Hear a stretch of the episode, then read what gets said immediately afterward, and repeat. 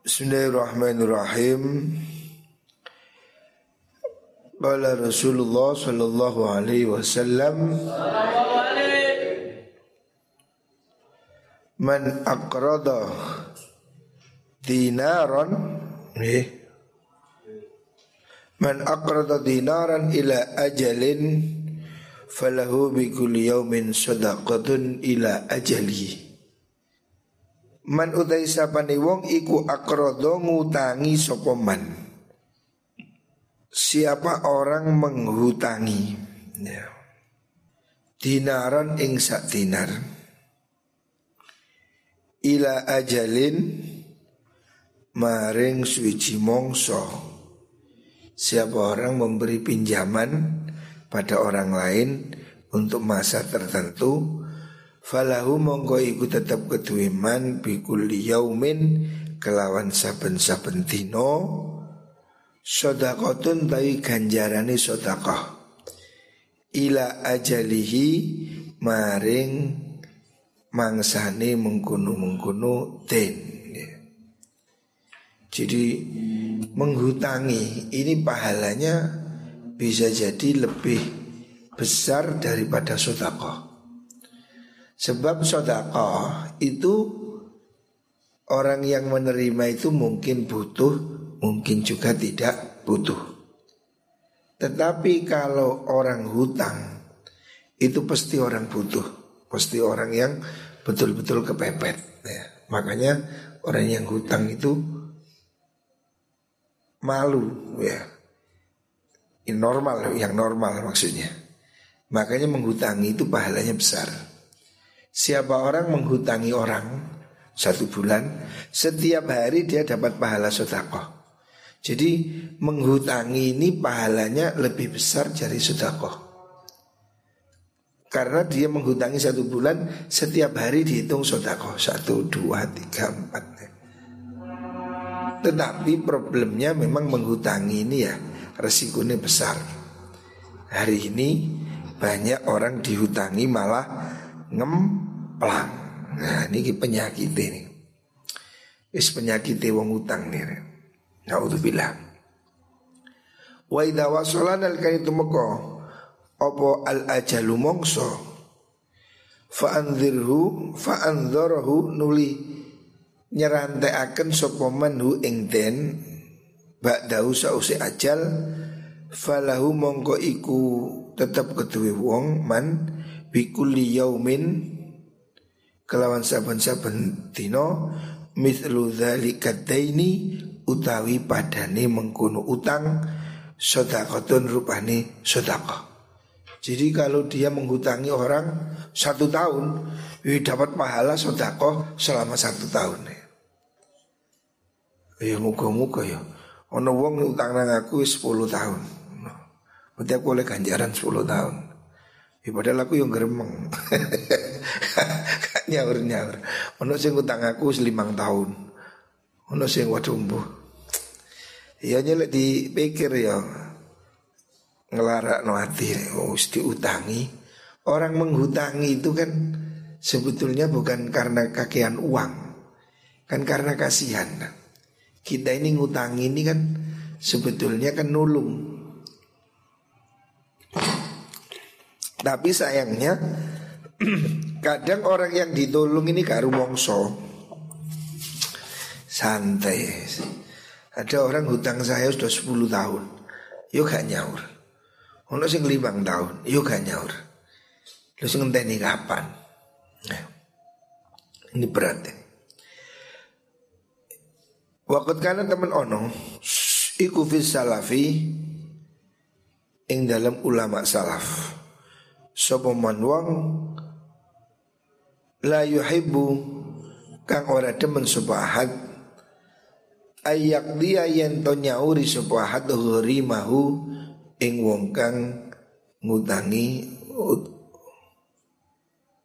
sapa sapa hurimuhu wong kang utang ingman adaina ing utang li ajli hadzal khabari krono arai ikilah hadis hatta yakuna singgono iku sapa wong iku kal mutasaddiqi kaya wong kang sedekah bijamihi kalan sekabiani mal kulla yaumin ing dalam saben-saben dino. Ada orang yang hutang, maksudnya menghutangi, itu memang gak mau disaur. Zaman dulu ya, ada orang yang menghutangi, dia itu tenang, gak nagih, dibiarin. Tujuannya supaya dia setiap hari mendapat pahalanya sedekah. Karena hati sini, yo lek akeh-akeh yo tenang ae, tapi lek seratus juta yo kroso. Lek seket ewu masih sepuluh tahun ya, gak krisi. Tapi lek lima juta, seratus juta. Ada orang hutang sama saya seratus juta. Bahkan ada yang hampir dua miliar. Udah sepuluh tahun. Gak dibalekno. Ya itulah resikonya ngutangi orang ya. Makanya ya, ya sing sabar guys, muka-muka jadi ganjaran ya. Bundi teko bundi. Wa qala sallallahu alaihi wasallam, ra'aitu ningal ingsun ala babil jannati ing atase lawangi swarga maktuban den tulis rupane tulisan as-shadaqatu utai sedekah iku bi asyri amsaliha kelawan sepuluh piro-piro tikelane sedekah. Sedekah itu ditulis di pintu surga, ada pengumuman maktuban as-shadaqatu bi asyri amsaliyah. Sedekah itu pahalanya sepuluh kali lipat. Wal qiradu wal qardu bi thamani asyrata. Sementara menghutangi wal qardu te ngutangi iku bi thamani asyrata kelawan wolulas pahalanya delapan belas kali lipat. Jadi menghutangi pahalanya lebih besar daripada sedekah. Sedekah pahalanya sepuluh kali lipat, tapi menghutangi bisa sampai delapan belas kali lipat. Faqila dan dawakan fi maknahu ing dalam maknane mengkono hadis. Maknanya gimana ini? Inna sedaqata sedunis sedaqah iku taqa utumi bo opo sadaqah fi yadil muhtaji ing dalem tangane wong kang butuh wa ghairil muhtaji lan wong kang ora butuh. Sedaqah ini bisa jatuh ke tangan siapapun ya. Alasannya kamu sedaqah di pondok ya mungkin ada yang butuh, ada yang tidak butuh ya. Mungkin semuanya, tapi tidak semuanya.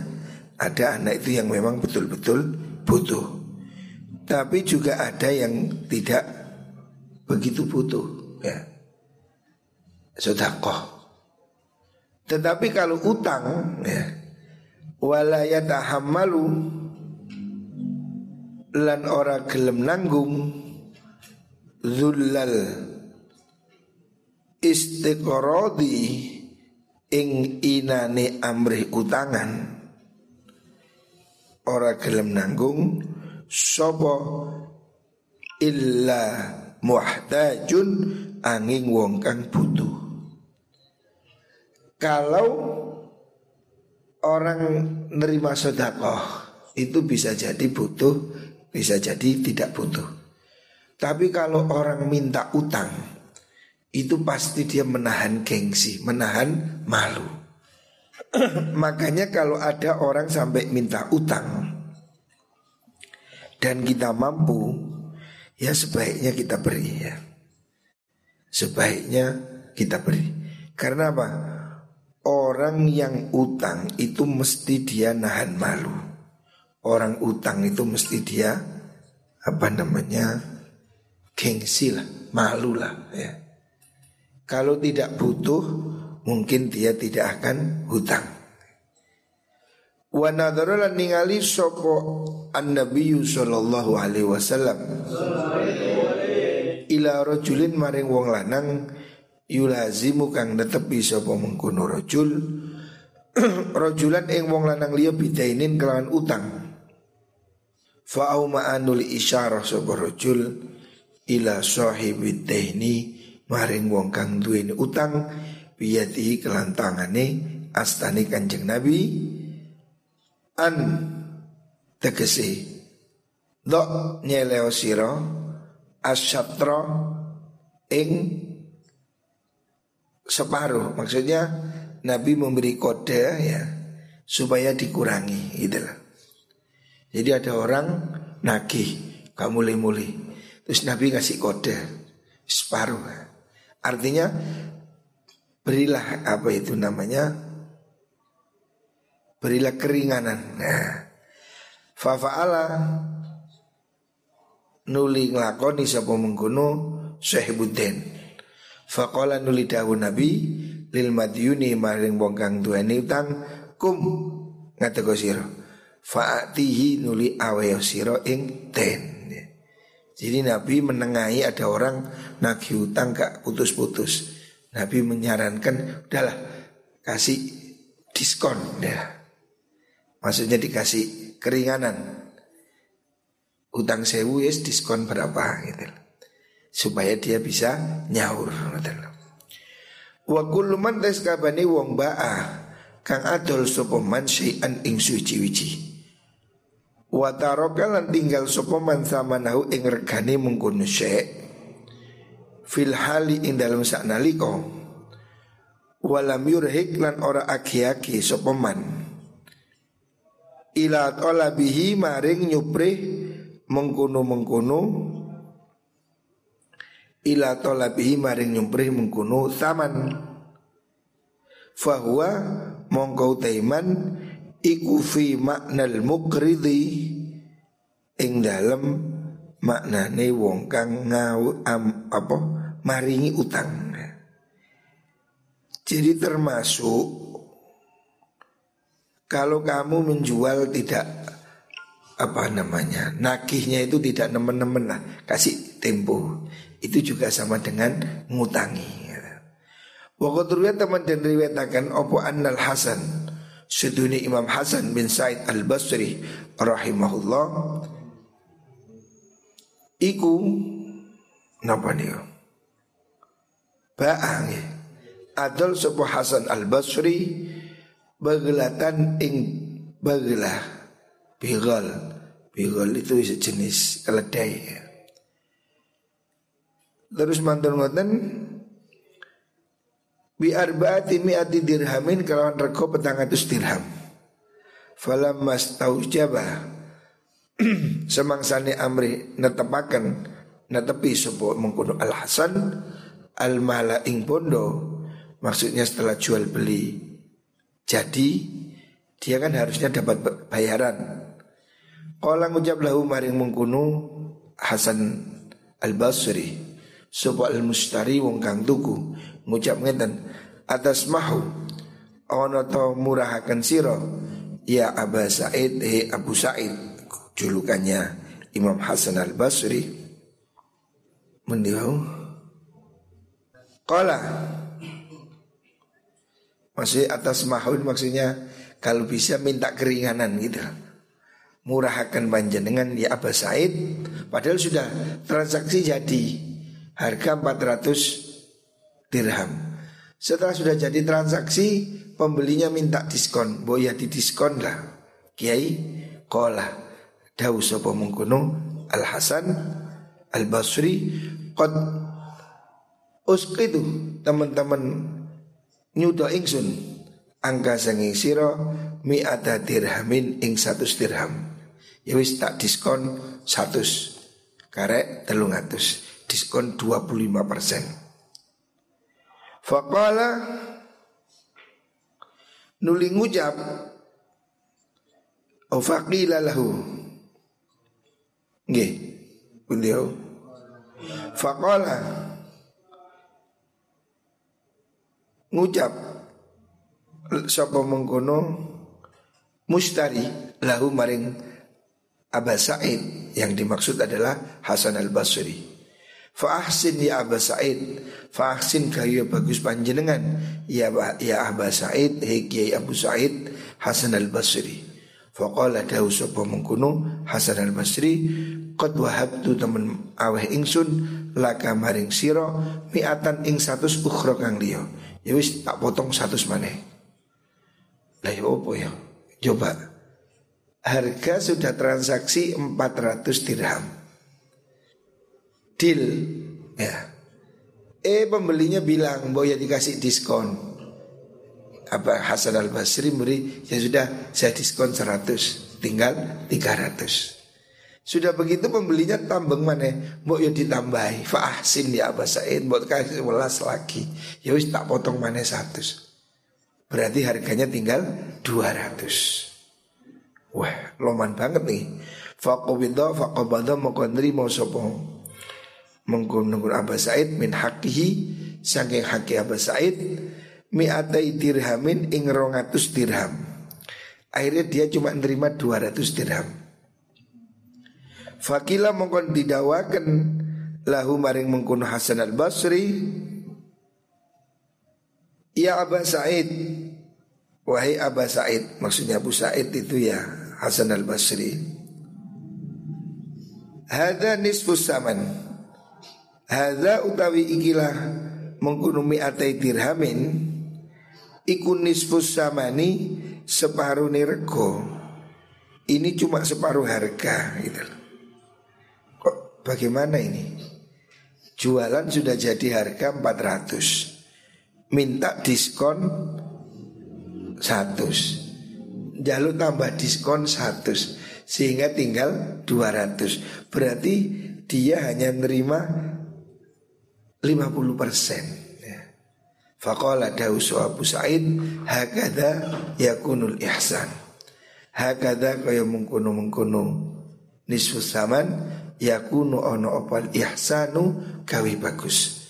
Wa illa lamun ora hakadha fala mungkora ihsan.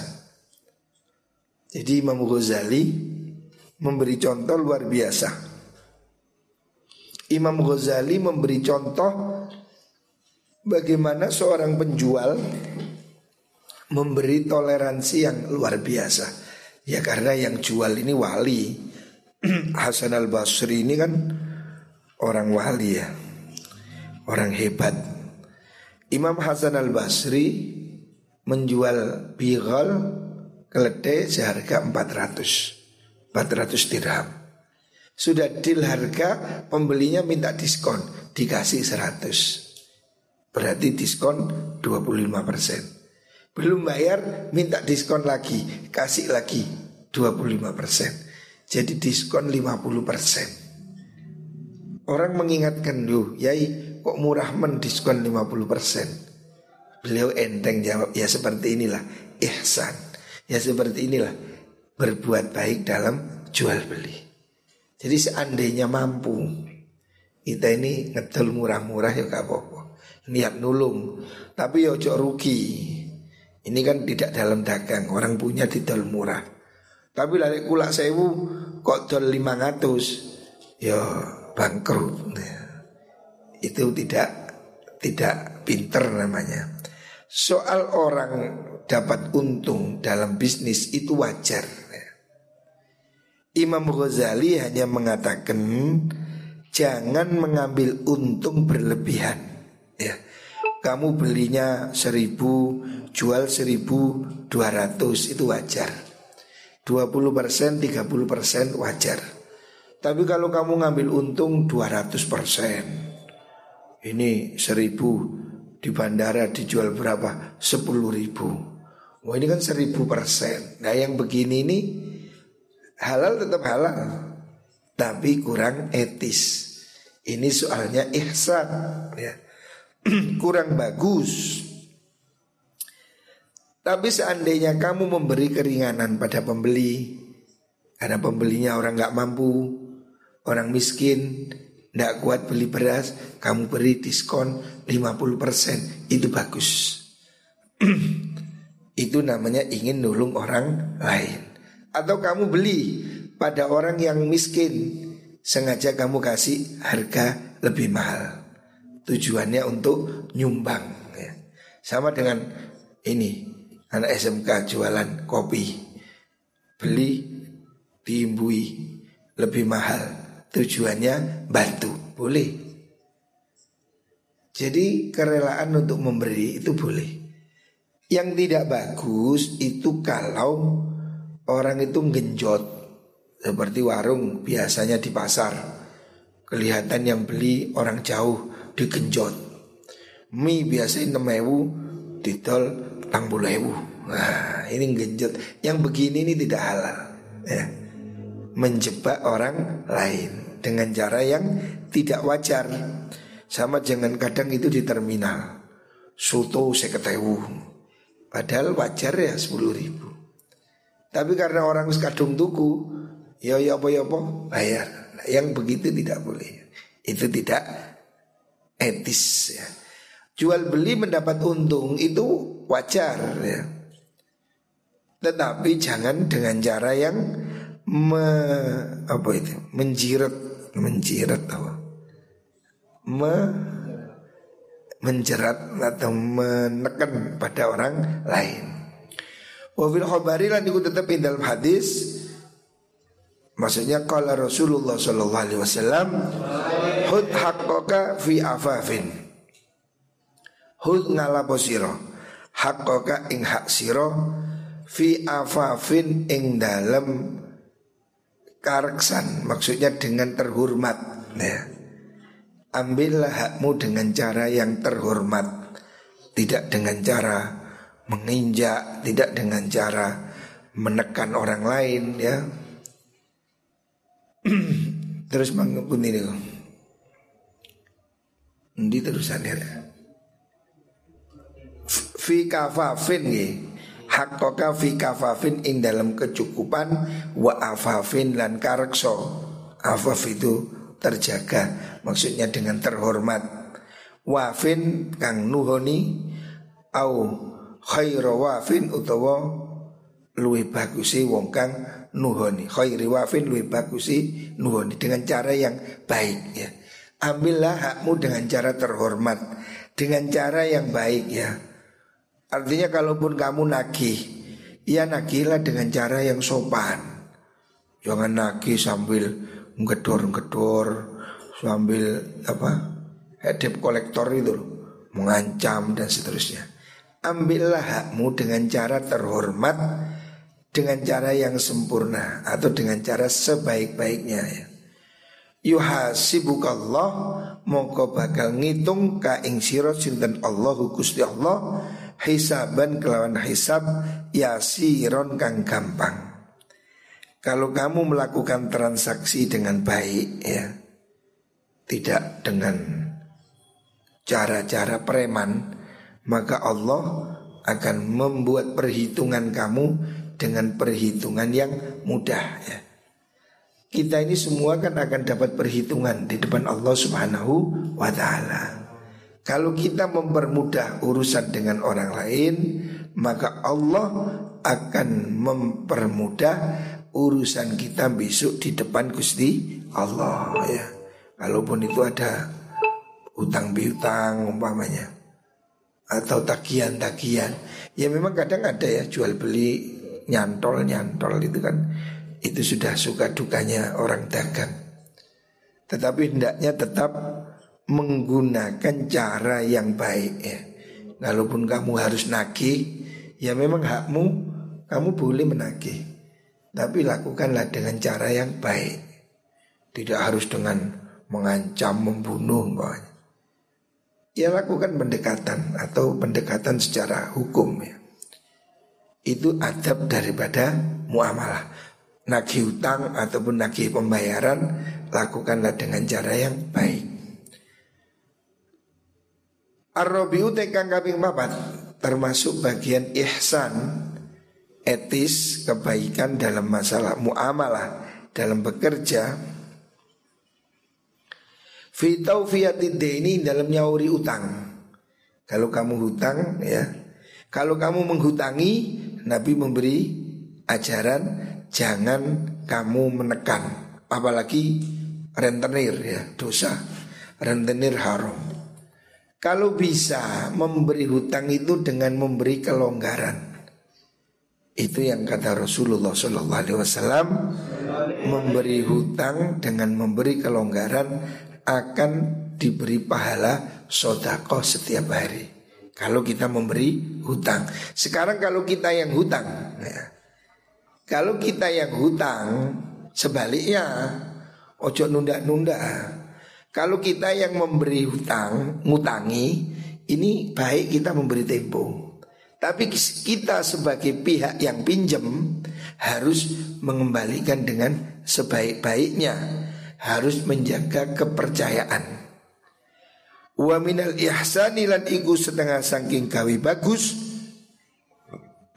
fihi ing dalem mengkono-mengkono taufiyatul dain iku husnul qadha utawi bagusi nyauri. Kalau kita yang punya hutang hendaknya kita berusaha nyauri dengan tepat waktu ya. Kita ini diutangi sudah matur suwun. Diutangi kita harus berterima kasih. Makanya walau waktunya nyaur, yo nyauro. Orang ngutangi kamu itu berarti dia percaya pada kamu. Jangan kamu enak-enakan duwe utang tapi kamu malah beli handphone. Nah, itu contoh gak adab. Lah ditagih utang gak duwe-duwe. Tapi lono handphone anyar tuku. Nah, ini termasuk yang tidak akhlak ini. Lek ditagih ngomongnya kan duit-duit tapi ngeluyur banter, rokok banter. Bayar rokok itu di stop tiga nyaur utang. Handphone didol tiga nyaur utang. Ojo terus utangnya agak tapi penampilannya kakean pola ya. Kamu harus menjaga kepercayaan. Kalau kamu utang, kalau kamu pinjam, hendaknya kamu konsekuen. Lek utang seminggu ya seminggu, lek utang saulan ya saulan. Jangan kamu membiasakan nunda-nunda bayar hutang. Itu akan mengurangi kredibilitas.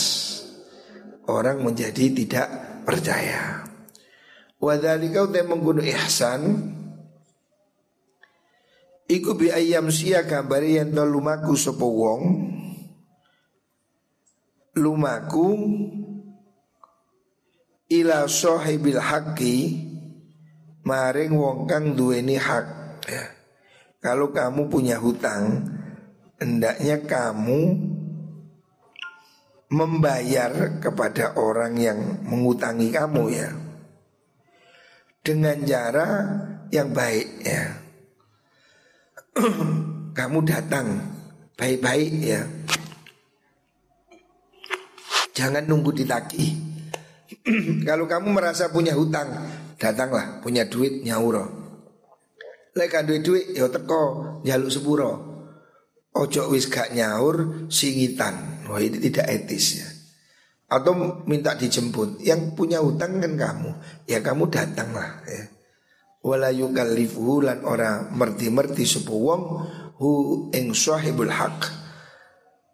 Ayam sia ing yen to lumaku sapa mengkono sahibul haq ilaihi maring wong yataqadahu hale nakih sapa mengkono sahibul haq hu ing wong. Jangan kamu itu kalau hutang itu nunggu ditagih kamu didatangi ke rumahmu. Sebaiknya kamu itulah yang justru datang mendatangi orang yang utang, baik-baik nyaur. Lek perlu kasih lebih, itu adab. Ya minimal nggo gula kopi lah. Diutangi matur suwun, nggo oleh-oleh. Itu etika dari orang yang punya hutang. Kalau yang ngutangi jangan minta lebih. Tapi kalau yang diutangi sebagai terima kasih, ya pantas-pantas sih lah. Diutangi, datang terima kasih. Ya bawa semongko, bawa kue dan seterusnya. Ini etik ya, akhlak. Faqad qala teman jauh sinten Rasulullah sallallahu alaihi wasallam. Kanjeng Nabi dawuh khairukum ahsanukum qadaan. Khairukum utai luwih bagus sira kabeh iku ahsanukum luwih bagus sira kabeh apane qadaan oleh nyauri. Kalau kamu itu utang, kamu harus berusaha membayar dengan baik, tepat waktu, ya. Jangan mempersulit, jangan bulat, ya. Rasulullah sallallahu alaihi wasallam bersabda, orang yang terbaik itu orang yang baik kalau menyaur utang. Wa mahma qadara lan kapan kapan kuwasa sapa wong ala qadha idaini ing atase nyaur utang. Kalau kamu memang punya kemampuan bayar hutang, ya. Fal yubadir mongko becik enggal-enggal lo sepo wong enggal-enggal ilahi maring qadha uten walau qabla waktihi senajan sadurunge senajan sadurunge mengkono-mengkono napa niku waktune ten. Kalaupun belum jatuh tempo, hendaknya kamu kalau sudah punya duit ya sauren, ya. Jangan kamu menunda hutang. Kalau kamu sudah punya, walaupun tempo pinjam satu bulan, kok seminggu sudah punya, kembalikan. Jangan seneng-seneng kamu punya hutang. Wal yusallim lan becik nyauri sapa wong ajwada ing luwih bagus, luwih bagus apa mimma saking perkara syarato kang nyaratakan sapa wong alihi ing atase mengkono-mengkono madin wa ahsana lan luwih bagus. Kalaupun kamu bisa, bayarlah dengan yang lebih baik. Umpamanya kamu ini hutangnya kambing kecil, bayar kambing besar. Niat berbuat baik. Matur nuwun lah. Diutangi sak juta, ya tidak diminta, memberilah sedekah berapa. Itu baik, ya. Asal tidak diminta oleh yang memberi hutang. Kalau diminta itu namanya riba.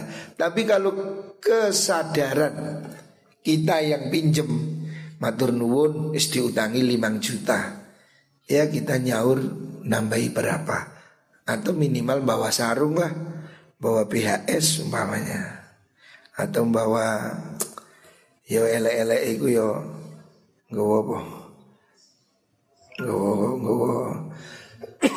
Rokok-rokok sampak lah, kopi-kopi lah.